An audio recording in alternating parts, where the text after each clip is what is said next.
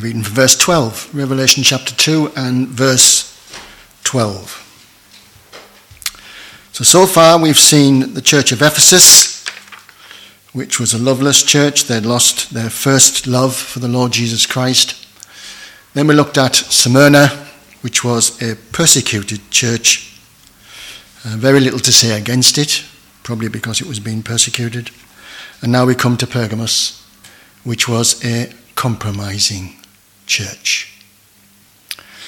And unfortunately, they compromised and allowed false teachers and false doctrine, which is a warning to us all, isn't it, really?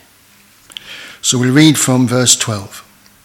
And to the angel of the church in Pergamos, write These things saith he which hath the sharp sword with two edges. I know thy works and where thou dwellest, even where Satan's seat is. And thou holdest fast my name, and hast not denied my faith, even in those days when wherein Antipas was my faithful martyr, who was slain among you where Satan dwelleth. But I have a few things against thee, because thou hast hear them that hold the doctrine of Balaam, who taught Balak to cast a stumbling block before the children of Israel, to eat things sacrificed unto idols, and to commit fornication. So hast thou also them that hold the doctrine of the Nicolaitans, which thing I hate. Repent, or else I will come unto thee quickly, and will fight against them with the sword of my mouth. He that hath an ear, let him hear what the Spirit saith unto the churches. To him that overcometh will I give to eat of the hidden manna, and will give him a white stone, and in the stone a new name written, which no man knoweth, saving he that receiveth it. And the Lord will add his blessing to his word. So there is a blessing in reading the book of Revelation. That's promised, isn't it? So it's always good to read the book of Revelation. And it's, we're reading about a prophetic, prophetic history of the church right to its end. And it's very important, these things saith he. This is the Lord Jesus Christ. And when the Lord Jesus Christ is speaking, we need to listen very carefully. And as always, he says, These things saith he which hath the sharp sword with two edges. When we looked at chapter 1, where all the glory of the Lord Jesus Christ was seen and all specific aspects come out. And the aspect that is picked from 1, chapter 1, verse 16 is this He had in his right hand seven stars, and out of his mouth went a sharp, two edged sword. So his glory there is adapted to the church which he is speaking to. And it's clear from verse 16 that the need to repent. He says, Oh, I'll come against thee with the sword of my mouth. So specifically, the glory is adapted to this church. That needs switching off. I don't know what it's doing. Switch it off.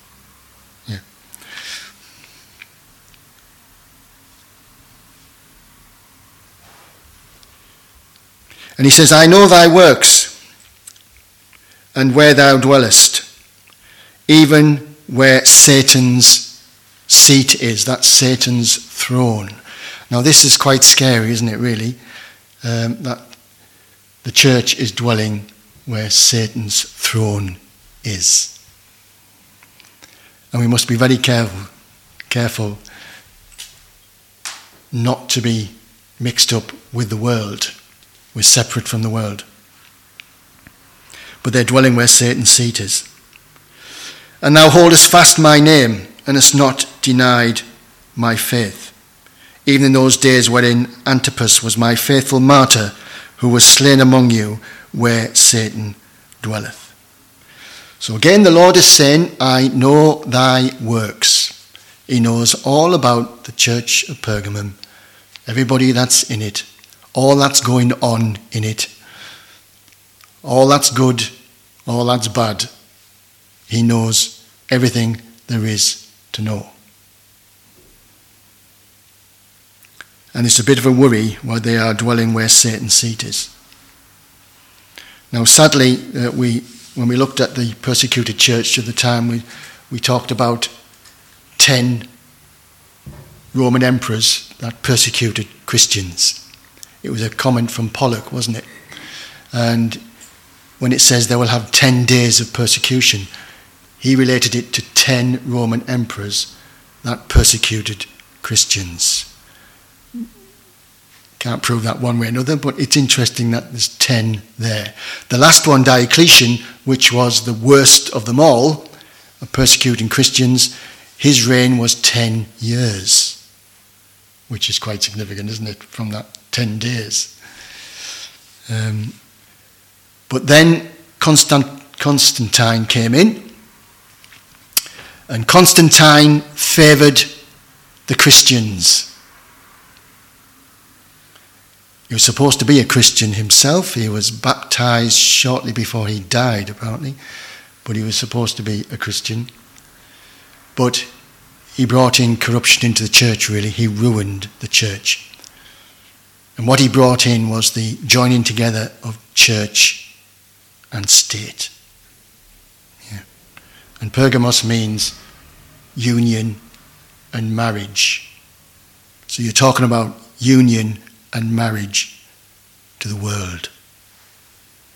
That's what it's all about. So that was really bad of, of Constantine.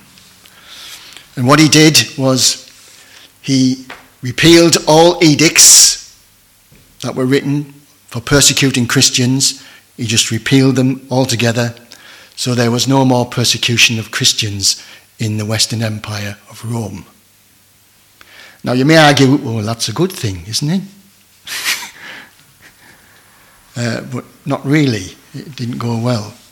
Because what he also did was he put Christians in high positions of authority, yes?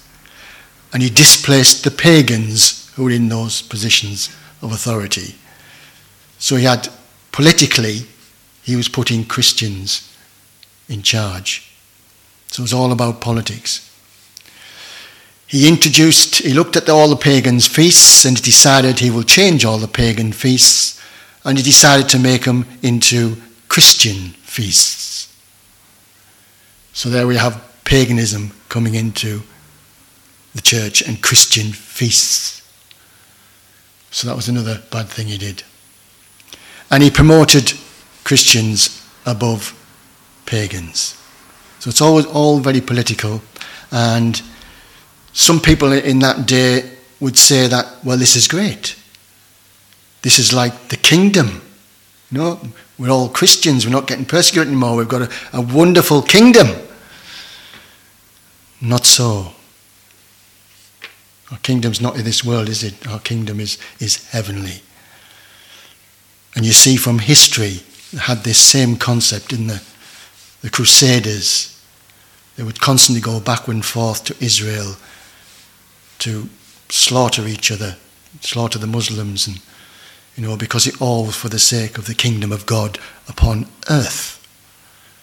Very much this, you know, wrong in concept.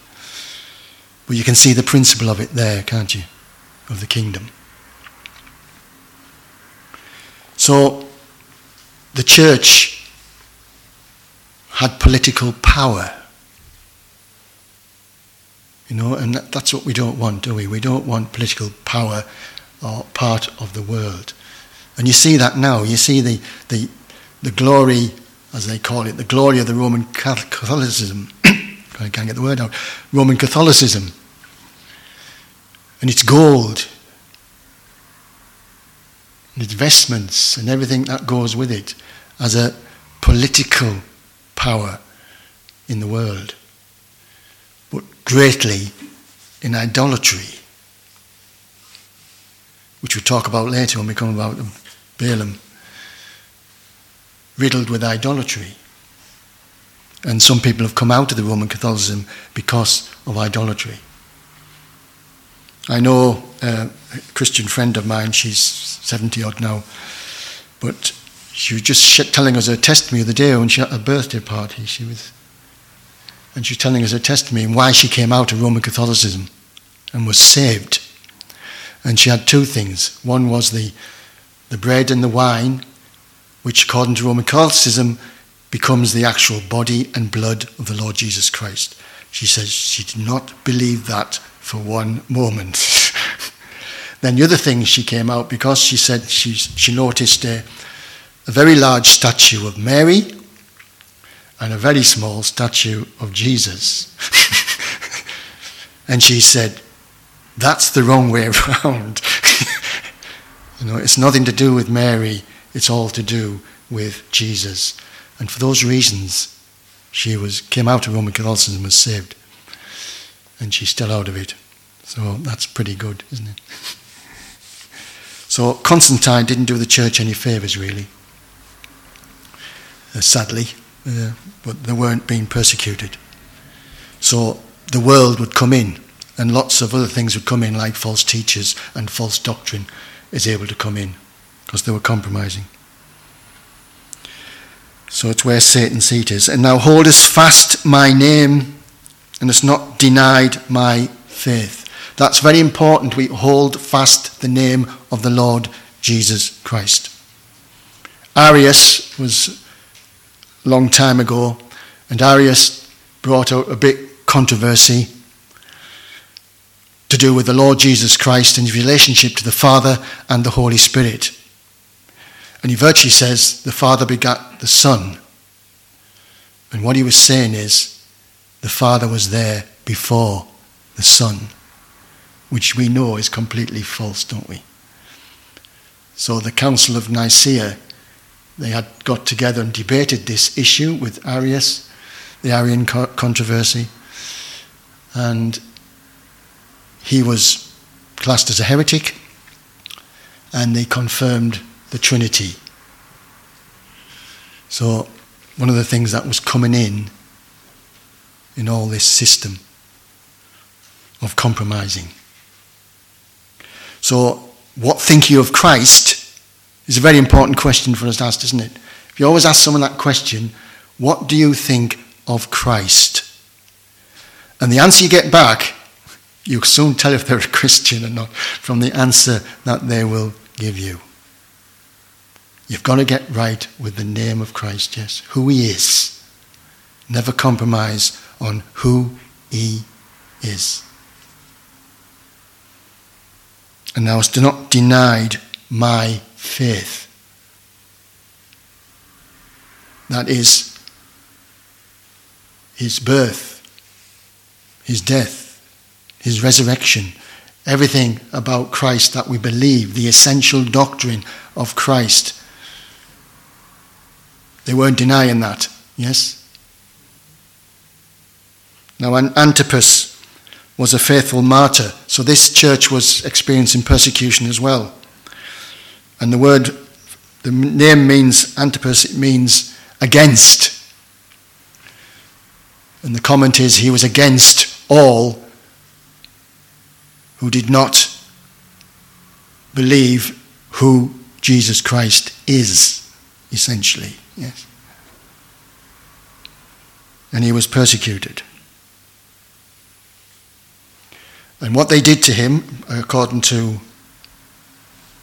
tradition, they, they had this brazen bull with a, a door flap and what they did, they, they put Antipas in the brazen bull and then heated it up. So if you think about that for a moment, as it got hotter and hotter, he's virtually in an oven and being roasted to death. That's by tradition what they did to Antipas. One of the most cruelest things you could do of persecuting Christians. And they even had an outlet in the bull's nose for the steam to come out and for the screams to come out.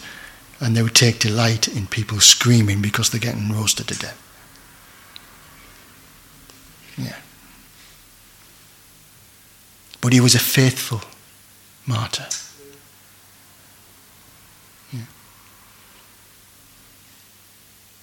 The blood of the martyrs is the seed of the church.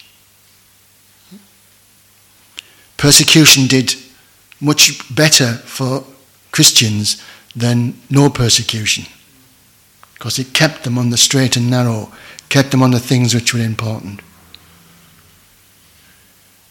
Persecution was without. Now we've got a much more difficult problem because in Pergamos there's corruption within. It's the enemy within. Margaret Thatcher once said that, didn't she? She, she wasn't talking about the enemy without, she's talking about the enemy within the House of Commons. so she was well aware that the people within are going to cause more damage than the people without. So it's the enemy within. And it's still where Satan's throne dwells, yes? So he will have his great reward, Antipas. But I have a few things against thee, because here thou hast them that hold the doctrine of Balaam, who taught Balak to cast a stumbling block before the children of Israel, and eat things sacrificed unto idols, and to commit fornication. And also those who held the doctrine of the Nicolaitans. Now, if I asked you a quick question, how many books of the Bible refer to Balaam Would you know the answer? Not quite. no, no, you're not wrong. There's, there's eight. There's, there's five Old Testament, three New, which all have something to say about Balaam.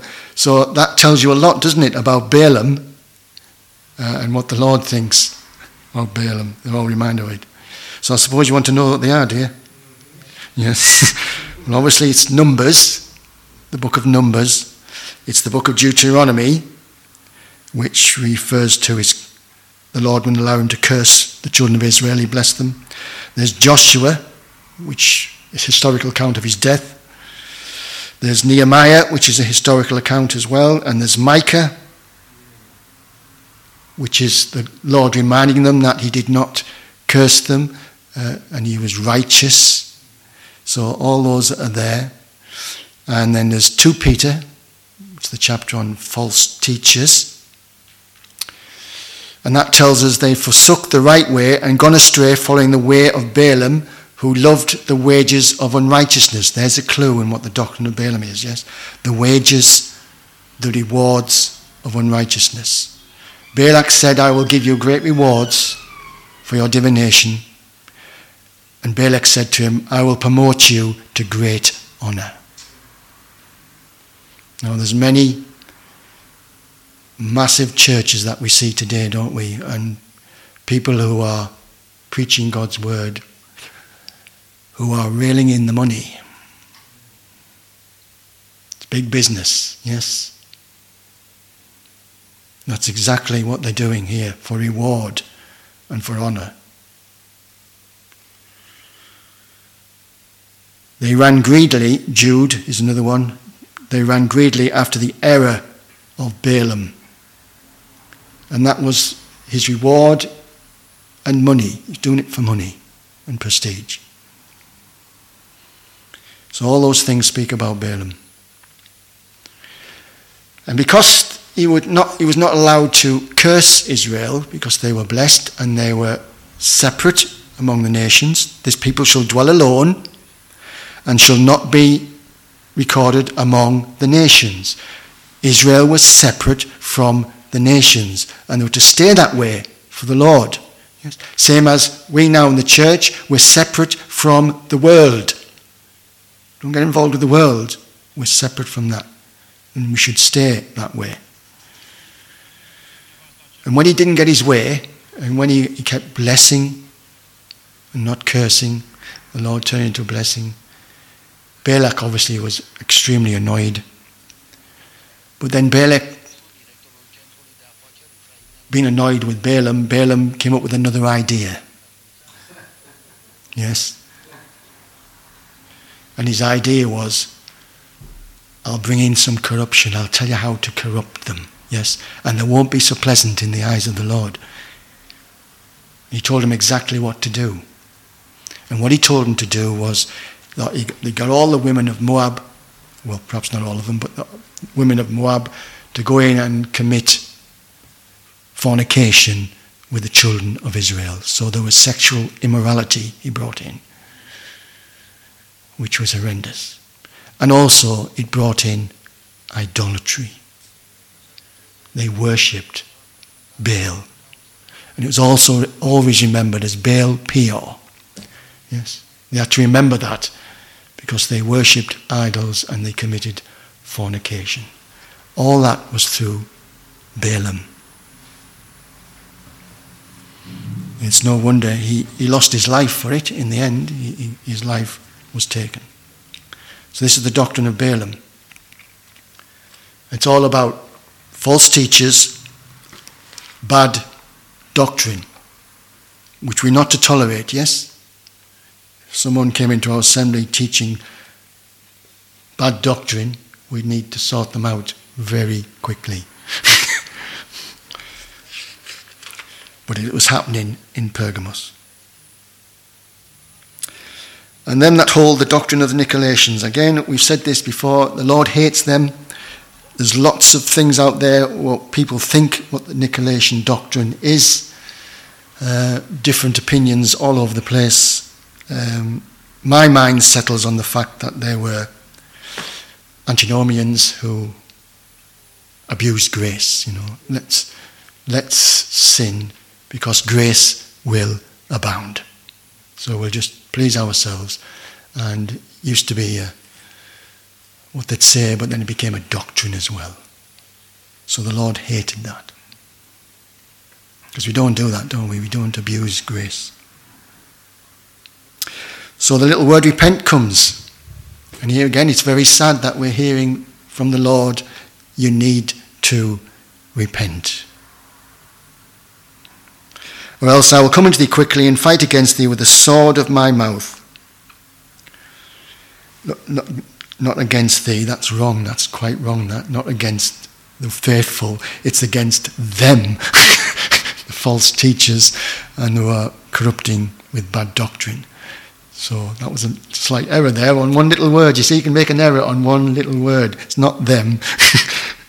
it's it's not. It's them. Yes, the others. And then we have the lovely example of the overcomer. It's always blessed to see the overcomer, isn't it? The overcomer is the one who is faithful to the end, who, who is victorious at the end. And there's always a promise for the overcomer. And here we have these lovely, wonderful promises. To him that overcometh will I give to eat of the hidden manna, and I will give him a white stone and in the stone a new name written, which no man knoweth saving he that receiveth it. So there's a few things here the hidden manna, the white stone, the new name, all promised to the overcomer. Now, the hidden manna, we all know what the manna was. It was sent down from God, wasn't it, for the nourishment of the children of Israel in the wilderness. And it speaks very much of the Lord Jesus Christ, which we can't go into all the details of. It's a separate sermon altogether, that. But it speaks of the Lord Jesus Christ. It speaks of the Lord Jesus Christ in John's Gospel as the bread which has come down from heaven. Now, the manna was put in a golden pot and was put in the Ark of the Covenant, along with Aaron's rod that budded and the tables of covenant. So those three things are in the Ark of the Covenant, the hidden manna. Yes, we feed upon the Lord Jesus Christ, but what the, what the hidden manna means is it's Christ in glory to the delight of his Father. That's what the hidden manna is. Christ is in the glory. But it's also a memory that he came down into this wilderness world and he suffered in this wilderness world He's accomplished all to the glory of God, and now he's highly exalted in glory to the delight of the Father. That is the hidden manna. And it's going to be our enjoyment and fellowship with God to partake of that hidden manna and all that glory we will see of our Lord Jesus Christ. So that's a wonderful thing to have, isn't it? And the white stone is a wonderful concept. Um, the white stone is specific to individuals.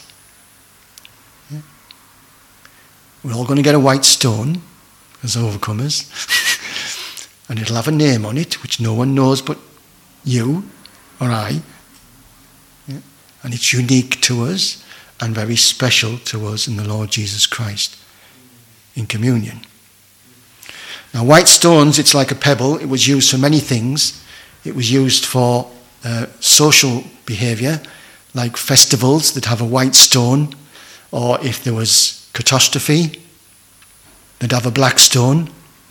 Yes. It was used judicially in the judgment system that if you were guilty, you had a black stone.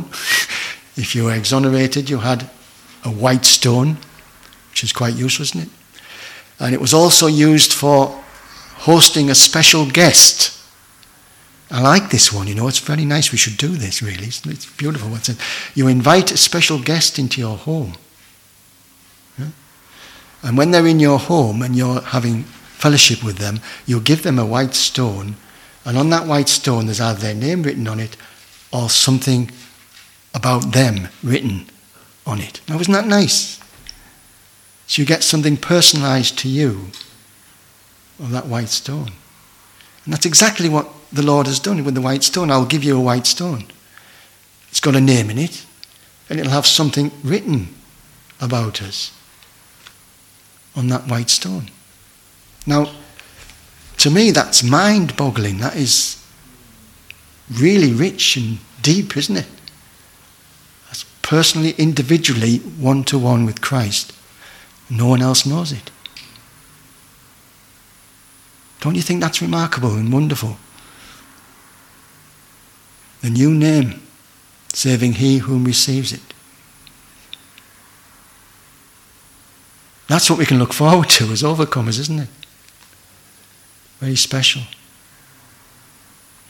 Now it's important we are together and we have fellowship together and our joy together in the Lord Jesus Christ, but we've got to have individual devotion and each individual love to Christ, individual affection to Christ, as well as the collective. And as I was saying in prayer, the Lord knows our individual lives, knows everything about us. When we get to the judgment seat of Christ, um, and a lot of people get afraid of the judgment seat of Christ because they think they're going to get judged. We're not getting judged in that sense because sin has been judged by Lord Jesus Christ. And the, the thing to settle your mind is the fact that when you're in glory, you are like Him. You're already like Him before you go before the bema. Yes. You're transformed into His image. But you come up before the bema and it was it'll be an analysis, an appraisal of all your life. Yeah? We'll know everything. things we shouldn't have done, things we've done.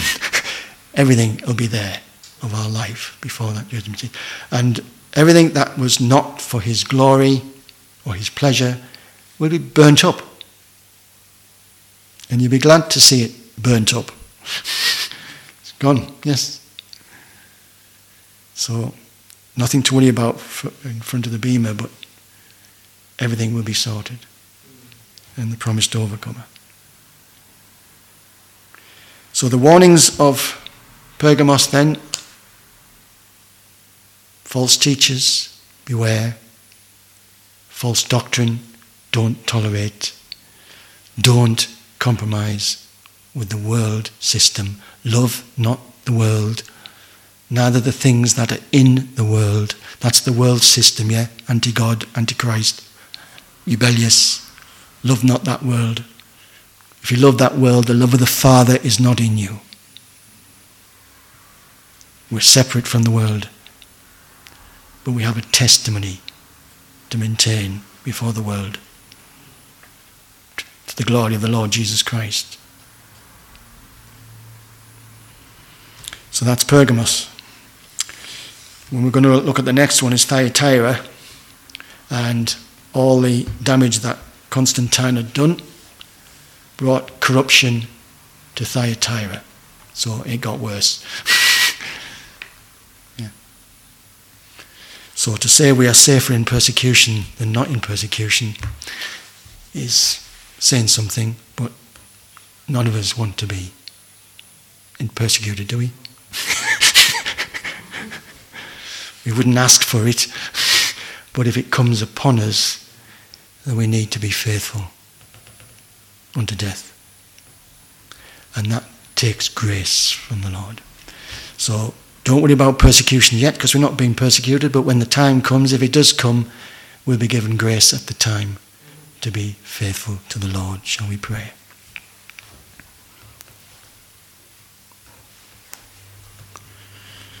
Our Father, we give thanks for our Lord Jesus Christ and all he has accomplished, and all his great love to the church, which he has purchased with his own blood. How special and glorious it is to him. We thank you for the day he's going to present it to himself without spot, without wrinkle. Glorious. We thank thee for that. We thank thee we are thy children. We thank thee for the hope we have in heaven. We thank thee one day we're going to be there with our Lord Jesus Christ. Eternity. All accomplished for us by thee, Lord Jesus. And it spurs us on in this day that this is our hope. We know we can be earth dwellers, concentrate too much on the things of the earth when we are still strangers and pilgrims waiting to go home. But we do thank Thee for all the blessings that we have and the glory that will be ours in the day to come. The day will come when one last soul will be saved and added to the church and will be gone. And again, Father, we pray tonight for thy children in Ukraine. It's great encouragement to us to see them standing firm and seeing a, a gospel hall with 70 odd people, unbelievers, coming in in the midst of a crisis. What faithful testimony. Sustain them and protect them, we pray.